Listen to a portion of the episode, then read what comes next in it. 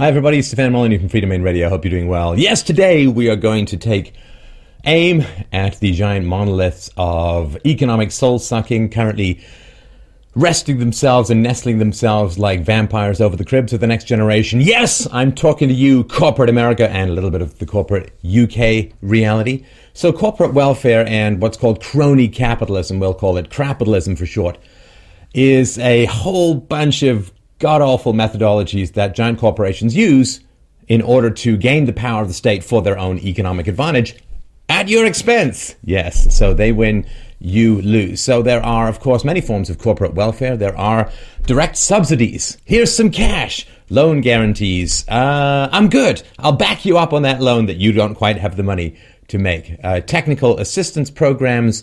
There are really narrow tax credits that benefit certain industries. There are favorable regulations and trade barriers, and congressional and presidential earmarks that help reward their political friends. Now, I know it's real easy to pick on the corporations, and we're going to do it, but I do want to say th- something up front, um, which is that if you are running a corporation, this is a big part of your job. Something called fiduciary responsibility is kind of like a legal thing you have to do.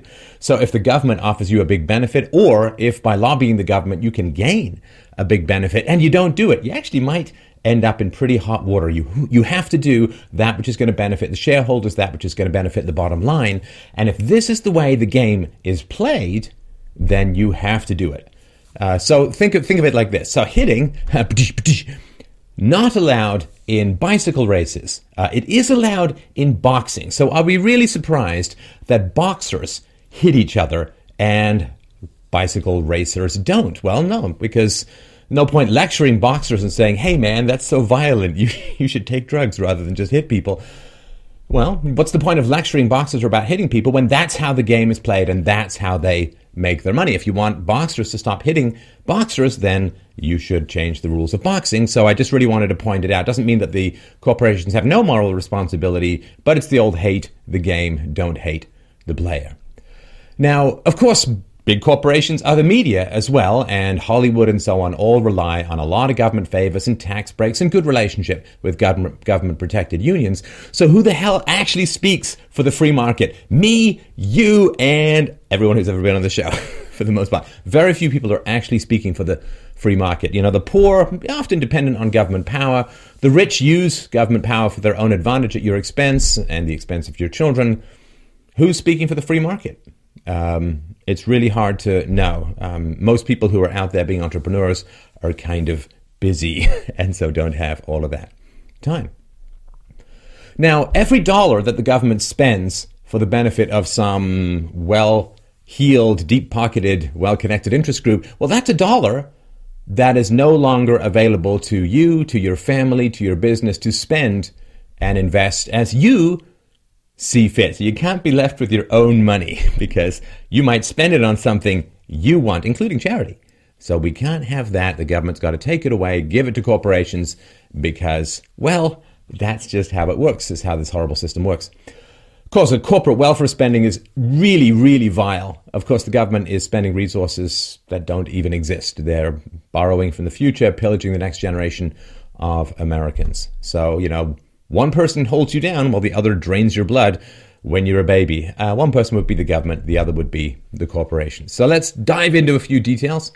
According to Oil Change International, the US government spends somewhere between, and it's kind of chilly, they don't have this narrowed down anymore, somewhere between $10 billion and $52 billion a year on corporate welfare for, that's right, the fossil fuel industry. And uh, that is, of course, one of the wealthiest industries on the enti- in the entire world.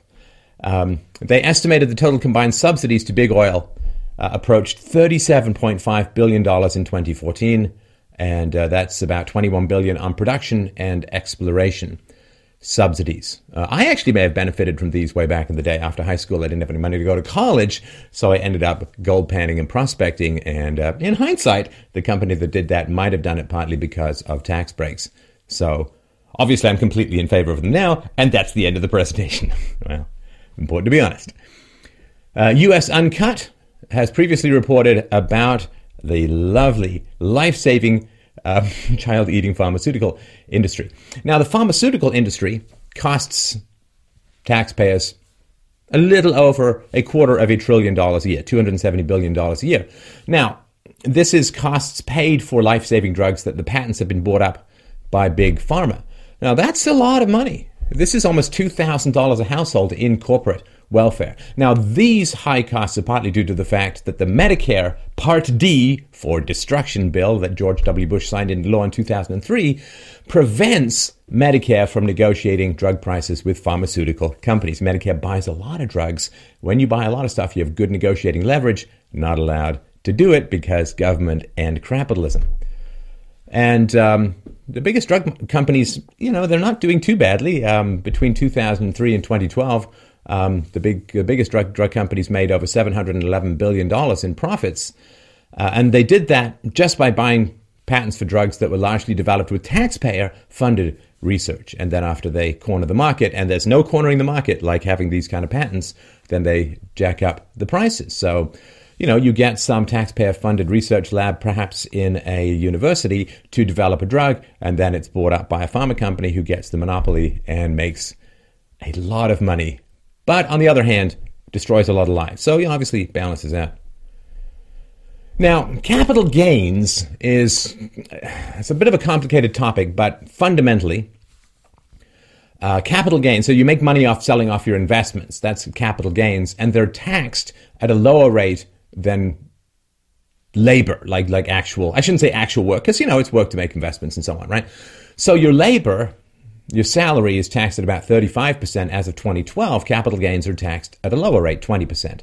Now, to be fair, the money that people often invest, they worked, they saved, so it's already been taxed once, but uh, it's still pretty favorable to the rich.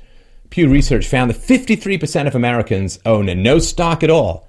And out of the 47% who have stocks, the richest 5% own two thirds of that stock. A little, little top, top heavy. Uh, only about 10% of Americans have pensions, so stock market gains or losses don't really affect the incomes of most of the retirees. So I'm not sort of making a case for uh, increasing taxes on that. I'd like to see lower taxes elsewhere. But um, that is an important consideration that the rich people who have the ear of the government like it when their income, which often comes from investment, is taxed at a lower rate than people who sort of get up and do the nine to five. Ah, the gnarly farmers. Yes, the rednecks, the people with leathery skin. So there's crop insurance, which was originally intended to help farmers recover from the dust bowls of the 1930s. Hey, look, a government program that outlasted its utility. Well, it's basically turned into a giant slush fund for wealthy corporate farmers uh, who've become fabulous at uh, manipulating the system for their own fun and profit. Bloomberg has reported the median income of commercial farm households, farming is more than 50% of the household income, is almost $85,000 as of 2011. That's 70% more than the average American household. And farmers have figured out that if they grow crops on land they know will be unproductive, then they make their money from the insurance claims rather than the actual crops. Uh, in 2011, 26 farmers each got an annual subsidy of over a million dollars. One tomato farmer in Florida who got uh, almost a $2 million subsidy. And also, these kinds of um, tariff wars around America are very destructive to public health in some instances. There's a big sugar tariff uh, that drives up the price of sugar in America. This is one of the reasons why manufacturers of sweetened drinks and foods switched to fructose glucose to um, save money because sugar was driven up in price by corporate, um, by all of these tariff wars around America. And, uh, you know, a strong case to be made, as far as I understand it, that uh, fructose glucose just a little bit worse for you than sugar itself. So, lots of different ways you can measure this. Um, you know, $18 billion in particular categories of corporate welfare. That's actually more than NASA's annual budget since 2009. That's hovered around 17 billion. Now, you can't really talk about corporate welfare oh, without talking about banks. Banks! Ah, the giant claw that comes in and takes out your brain and cash. Now, the biggest banks, remember they were too big to fail in the 2008 financial meltdown, so the government had to fire hose liquid gold uh, up their butts. Well, the biggest banks have now grown even bigger than they were just before the financial meltdown. and uh, it's perceived that their demise would spell doom for the US financial sector as a whole. Let's take a moment, shall we? So these banks uh, grow bigger, and the Federal Reserve allows them to borrow at lower interest rates than other big banks. So if you get into this too big to fail category, you get a big reduction on your interest rates. So they're subsidizing the continued growth. Hey, you're too big to fail. Let's figure out how we can make you even bigger. In 2013, Bloomberg estimated that the 10 biggest too big to fail banks host $83 billion a year in corporate welfare. Uh, that's a lot. This isn't even counted the troubled asset relief program, the giant bailouts, which were $700 billion plus, and the giant loans that the Federal Reserve made that came out when it was audited recently. Um, it's really, really important that the Bank of Scotland do really well. You wake up every morning wondering how the Bank of Scotland is doing. Thanks to the Federal Reserve, it's doing okay. Now, the House of Representatives recently voted to revive, back from the dead, the Export Import Bank. And uh, it's viewed or has been criticized by some as a giant slush fund for large multinational corporations. So recently, the Export Import Bank had a portfolio of $112 billion. 90 billion went to multinational corporations. A huge portion of that money went to just 10 wealthy corporations. Uh, for those who don't know, who've had more of a life than I have, the Export Import Bank is a government agency and it subsidizes American exports by foreign firms with taxpayer backing of its loans. So they say, oh, you know, we'll, uh, uh, it aids small business, it, it creates jobs and levels the playing field in global trade, according to its defenders. Uh, basically, it's corporate welfare. It um, provides overseas corporations with billions of dollars of loans and financing at favorable rates. And um, that's not very fair. Uh, so, for instance, American airline companies are um, negative. They come out negatively in this because the Export Import Bank um, subsidizes foreign buyers of American aircraft. So domestic buyers are in um, big trouble when it comes to competing. And uh, this is another reason why jobs are going overseas. Now, if we just look at the biggest 200 corporations, they have a ridiculously unfair advantage because of their influence and power in Washington. According to the Sunlight Foundation, here's some numbers for you that should help blow your mind, right? You cup your ears, people, Princess Leia time, because it's going to get crazy. The top 200 companies spent about $5.8 billion lobbying Congress uh, between 07 and 2012. So 5.8 billion. Hold that. See, that seems like a lot. It's really not. 5.8 billion lobbying Congress. Now, in the same those same years, these top 200 companies received $4.4 trillion in federal contracts. Um, that's really quite something. You spend $5.8 billion lobbying and you get $4.4 trillion in federal contracts. And this is what I mean when I talked about fiduciary responsibility. If you have a big corporation and you don't do this, then you're like a boxer trying to win a boxing match with a tricycle around the, the boxing ring, which is square. $4.4 trillion, that's actually $100 billion more than what the US government spent on the nation's uh, Social Security recipients, about 50 million of them, so that's quite a lot. Uh, jumping across the pond in the UK, well, uh, taxpayers are, uh, well, 93 billion pounds about a year are being extracted from taxpayers uh, and given to big corporations uh, and businesses as a whole. That's a little more than £3,500 from every single household in the United Kingdom. So that's not great. 2013, Washington State. Ah, mid November, Monday. Washington Governor Jay Inslee, who is a Democrat, he signed into law the very largest corporate tax break in any state's history. This is a corporate tax break with an estimated long term value of $8.7 billion dollars. That's quite a refund check to be getting uh, in in the mail.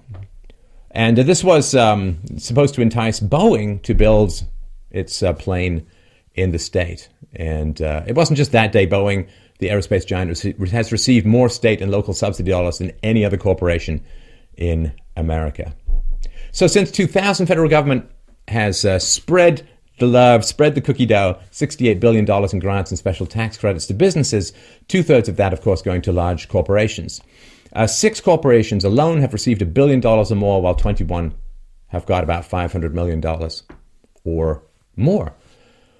Federal agencies, of course, during that same time period, has given the private sector hundreds of billions of dollars in loans, loan guarantees, bailout assistance, TARP, the largest share going to major US, of course, and foreign banks.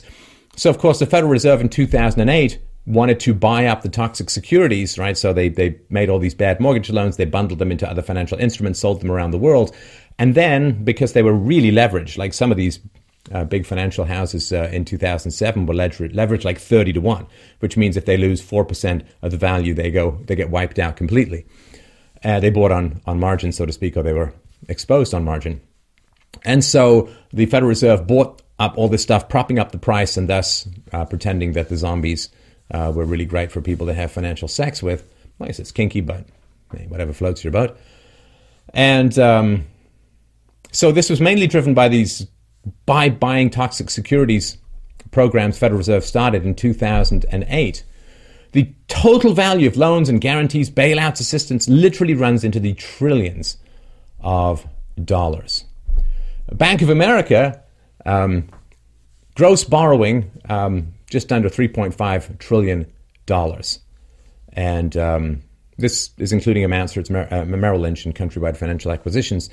Now, they did repay uh, some of this, about $3.5 trillion. Citigroup got 2.6 trillion in support, Morgan Stanley 2.1 trillion, JP Morgan Chase 1.3 trillion, including Bear Stearns and Washington Mutual. The largest recipient of federal grants and tax credits was a Spanish energy company, Iberdrola, which received the federal subsidies by, quote, investing heavily in U.S. power generation facilities. Really important to make sure that the Spanish energy companies do really, really well. The top five uh, haul of uh, future shame of state and local subsidy recipients. Boeing got $13.4 billion. The sources for all this will be below. Intel, Intel inside your children's pockets got 5.9 billion, Alcoa 5.6 billion, General Motors 3.7 billion, Ford Motor 2.5 billion dollars. Some of these big corporations, they're double and triple dippers. They go into federal and state funds. And um, there are five corporations who've done the magic triangle of doom. They are among the 50 largest recipients of three kinds of funds state subsidies, federal grants, and tax credits, and federal loans, loan guarantees, and bailout assistance, because sometimes it's really, really hard to work for a living. And um, these businesses, which have been defined as the most successful at obtaining subsidies from all levels of governments, are Boeing, Ford Motor, General Electric, General Motors, and J.P. Morgan Chase. Now, the amount of these kinds of um, uh, subsidies is layers and layers and layers and layers. Now, we've talked about that um, income assistance to poor people runs at about a trillion dollars a year. It's really hard to compare where corporate welfare lands with regards to this. And um, so I really want to point out I don't know whether it's larger or it's smaller, but it's something that really needs to be focused on. See, there are people who have a lot of power in the government because they vote a lot, right? A lot of poor people who are on welfare are going to vote for the continuation of those welfare programs. And then there are people who have a lot of power in government because they have a lot of money. And um, they like to hand that money to politicians or arrange fundraisers uh, raisers or set up super PACs or whatever to make sure that their guy gets into power. Now, once their guy gets into power, then they get all these benefits flowing back. Uh, you could call it bribery, but it's called lobbying because the word bribery kind of an ugly taste to it.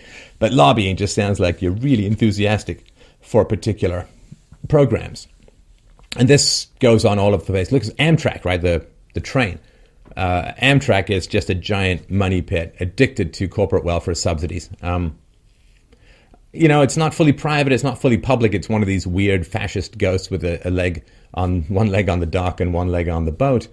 Uh, it's a managerial disaster, a money loser uh, from here to eternity, and um, continues to uh, get uh, subsidies for even the um, ri- most ridiculous uh, routes. Uh, last year, Amtrak's net losses were almost $1.4 billion. There was an operating loss of almost 227 million dollars. And again, I won't go through all of the details of everything that's going on in all these programs. It would take a long time.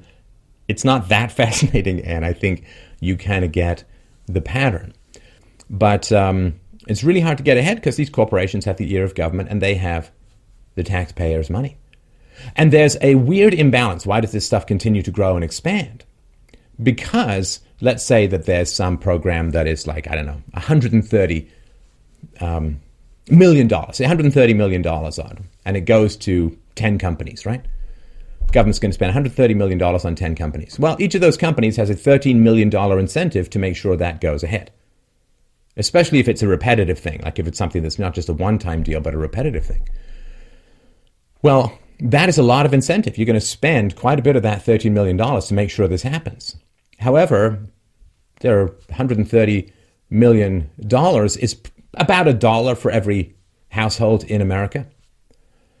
And um, so you have like less than a dollar's worth of incentive to push back against these, whereas companies have millions and millions of dollars uh, incentive to try and make this go ahead. And that imbalance is really, really crazy.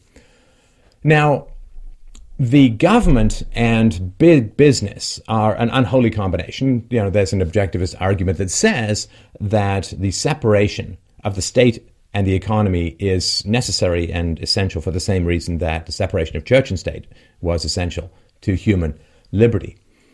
And the reason is that um, to set up a tariff, like to say, let's say you're some sweater manufacturer in Cincinnati, uh, you can go to your government, your government can say, oh, you can go to your government and say, stop these foreign sweaters from coming in. And if they do, then you can raise the price of your sweaters.